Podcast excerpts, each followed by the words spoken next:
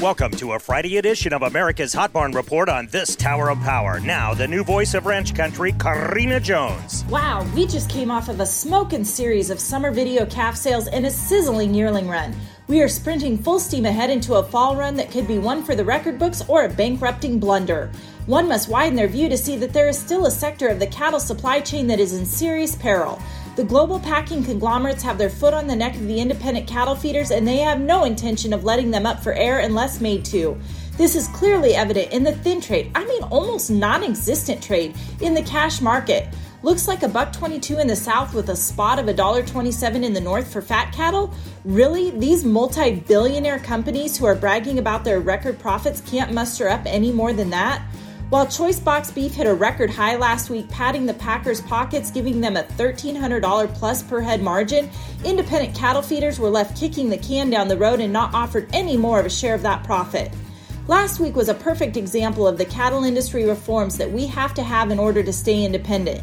Is it really too much to ask that 50%, I'm talking just half of the cattle acquired by major packing plants, be bought above the table in the negotiated cash market? Why does that seem to offend some people?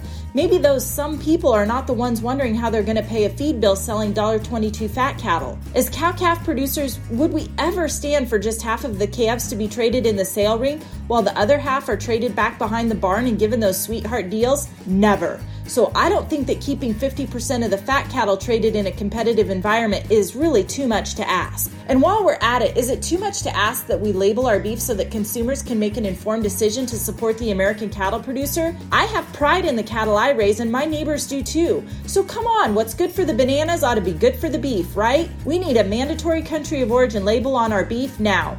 I won't stand for the cattle industry being the sacrificial lamb on the altar of global trade any longer. We are Americans. Let's support American industries. I think you know where I'm going with this, but just for the record, we have to stay loud and we have to stay strong. Now is the time for unity and courage. Light up that Capitol switchboard at 202 224 3121. Tell your senators and congressmen that we need S 949, the 5014 spot market bill, and mandatory country of origin labeling. Neither of these are too much to ask. We are all better working together. Your buying power makes a difference. Sioux Steel is your brand that takes pride in sourcing American steel and using a skilled American labor force to manufacture top quality cattle handling and grain storage facilities. When you choose Sioux Steel Victory or HiQual Gates, your investment will now help R-Calf USA continue the fight to re implement mandatory country of origin labeling on all beef. We appreciate Sioux Steel's belief in the American cattle producer. Sioux Steel Company, serving American agriculture since 1918. Visit SiouxSteel.com.